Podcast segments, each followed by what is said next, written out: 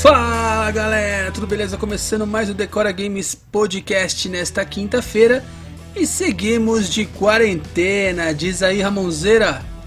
É isso aí, mais um Decora Games Podcast, cara. E aí, Surita, como é que você tá, meu velho? Beleza? Ah, estamos aí, né? Seguindo nesta quarentena que não vemos a hora de terminar. Diz aí. É, mais um dia de quarentena. Não vejo a hora de poder parar de falar isso em todos os nossos inícios aqui, né? Não vejo a hora de poder parar. Mas, velhinho, vamos lá, né? Vamos lá. Sem boi, me conta como é que você tá aí, como é que tá sendo essa, essa loucura de quarentena. Estamos aí, né? Levando, esperando tudo se normalizar, pra gente até voltar pros estúdios da Rádio Geek, pra gente continuar com as nossas gravações e entrevistas lá também. E bora lá, né? Que hoje tem bastante coisa pra gente falar, inclusive especial de quadrinhos. Vamos aí. Bom, muito bom, Surita, que bom que tudo está caminhando. Falando em caminhar, vamos, vamos começar com uma notícia aqui que o pessoal da Disney não deve estar muito feliz, não, hein, cara. Sobre a franquia Star Wars, cara.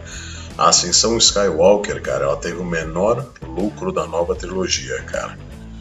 É, entre todos os últimos filmes lançados aí, além da, da nova trilogia, tanto os spin-offs como Han Solo, Rogue, Rogue One, ela só rendeu mais que o Han Solo, cara. E olha que o Han Solo também foi um, um lapdown tremendo, cara.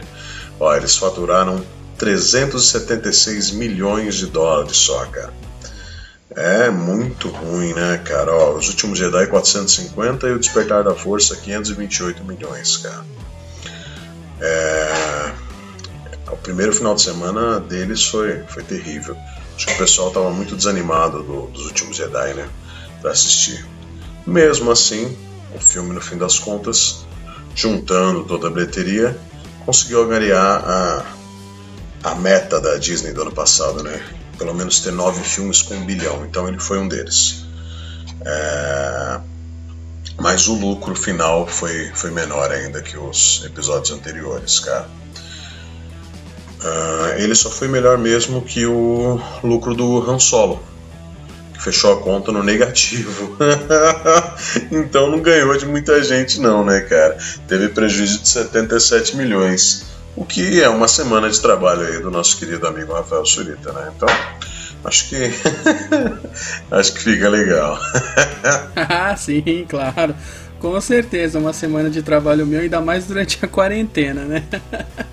Cara, eu fico chateado, porque assim, eu sou muito fã de Star Wars, até é complicado falar assim, porque eu vou sempre defender. Claro, defender de uma forma racional.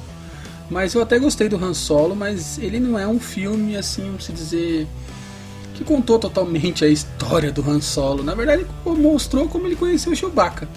Né, e as coisas que, que rolaram ali até chegar ao que está hoje, mas eu gosto, cara, eu gosto. Que pena que foi esse belo fracasso aí, né?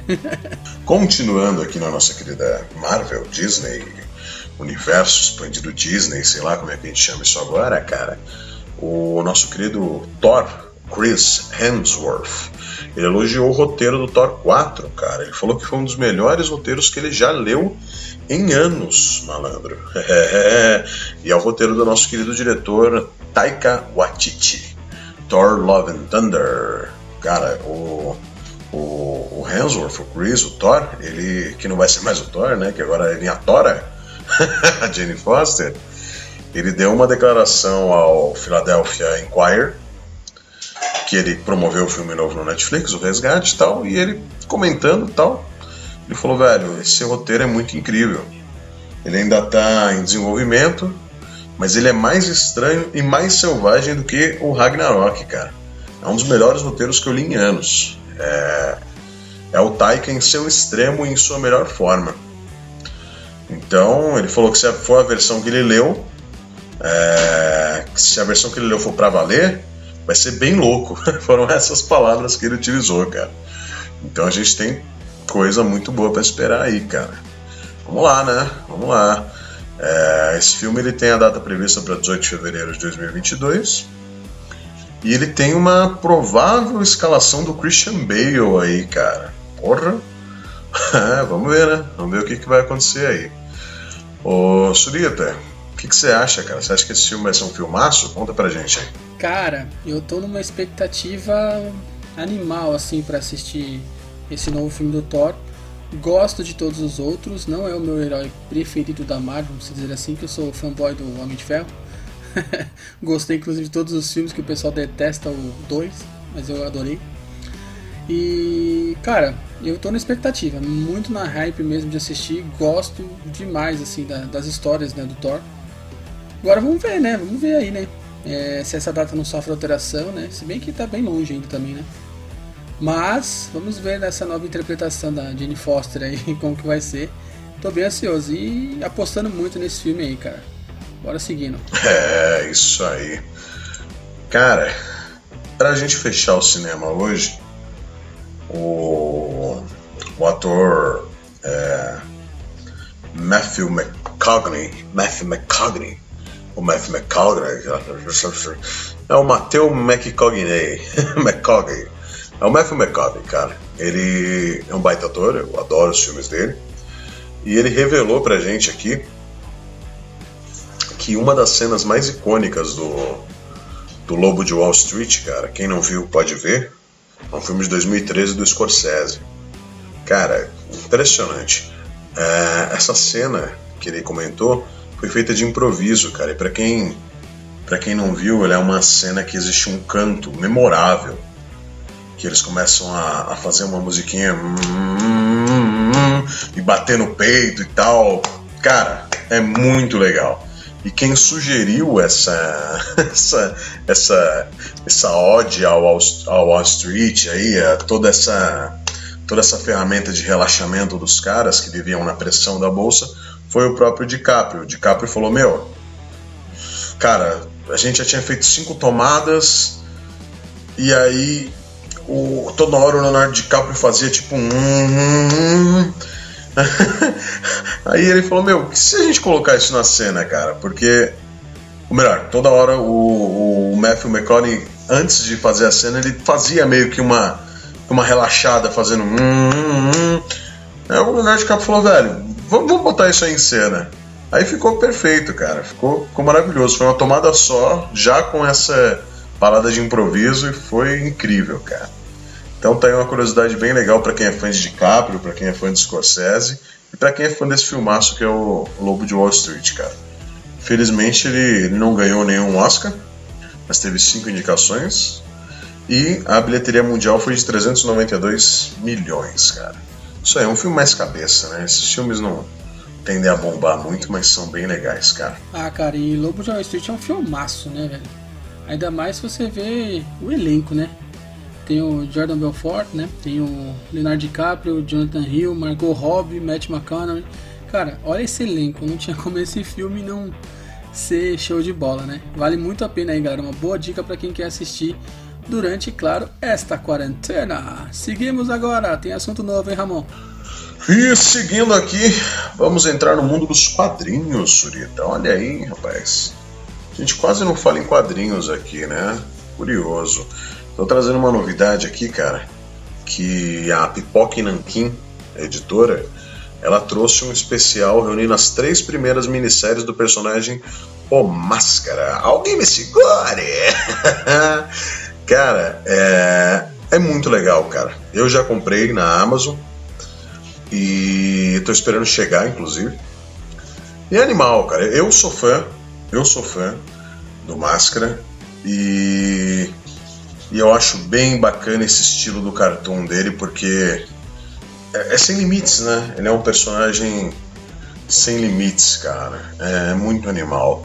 A história é um pouquinho diferente do filme é, de 94, que, que fez o Máscara ficar popular, mas tem o Stanley tal. Só que ele compra a máscara dessa vez. E ele não tem quase nada de super-herói, não, cara. Ele é meio que uma vingança pessoal. É, é, muito legal, cara. Tem, tem uma profundidade muito grande, cara. Então, fica a dica aí, Pipoca e Nanquim está trazendo aí o Máscara, beleza? Três edições aí, três primeiras minisséries do Máscara. Bem legal, cara. Bem legal mesmo. Show de bola. Eu sigo a galera do Pipoca Nanquim, acompanho bastante coisas que eles lançam, né? Essa editora é bem legal. vale muito a pena, hein, galera? E é assim, a gente ajuda nosso cenário nacional também, né? Os caras são bons, trazem bastante coisa pra cá. Vale a pena, é uma boa dica. que mais, Ramon? E outra novidade, essa é quentinha, cara. A Panini, ela começou a publicar quadrinhos da DC para jovens leitores. Em 2018, ela, a DC Comics já tinha já tinha essa ideia, né, de voltar, voltar a leitura para os jovens, né? Então ela fez dois selos, o DC Zoom e o DC Ink. O Zoom é para público até 12 anos e o Ink de 13 a 18. Então são aventuras sem amarras cronológicas, cara. Então você é, é para você ler despreocupado, você lê tranquilo, cara. E já chegaram na Amazon, cara, alguns títulos dessa, dessas duas, desses dois selos. Então, assim, tem o Querida Liga da Justiça, R$ 24,90 na Amazon, 168 páginas, cara, numa capa cartonada bem bonita, vale a pena. E ela tem uma arte de um brasileiro aí, o Gustavo Duarte. E o roteiro é do Michael Northrop. Então, Gustavo Duarte ilustrou essa, essa belíssima HQ. Então, fica a dica também, que agora a gente tem chances de ver essa HQ em terras tupiniquins, beleza? Ah, uma outra bem legal também deles é o Jovens Titãs Ravenna. O, a arte é do Gabriel Piccolo, cara. Então ficou bem legal, bem legal, bem legal. Chegou também agora pra gente em português. Só R$ 32,90 na Amazon. Paga nós, Amazon.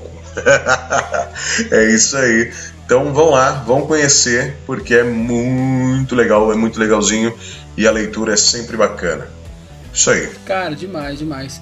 Eu sou muito fã da Panini, cara. Eles trazem muitos títulos legais assim pro Brasil que a gente às vezes até acha que não vai vir mas vale muito a pena. É uma editora renomada, né? Então, show de bola, trazendo mais coisa nova.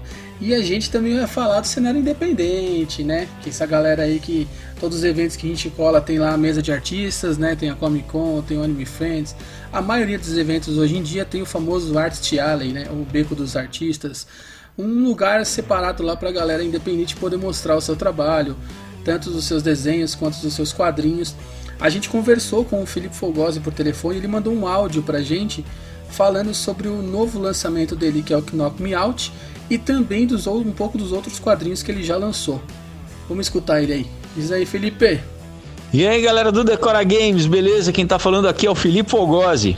Eu vim aqui para contar para vocês um pouco dos meus quadrinhos e principalmente falar da campanha do novo, o Knock Me Out, que tá lá no Catarse, aquele site de financiamento coletivo, onde você pode conhecer, adquirir todos, inclusive.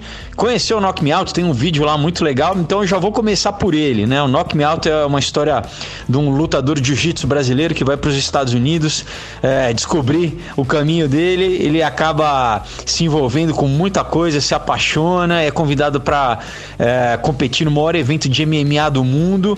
E aí ele tem que fazer uma série de escolhas. É uma homenagem ao, ao rock, ao Karate Kid, ao Grande Dragão Branco, todos aqueles filmes dos anos 80 que a gente gosta de assistir.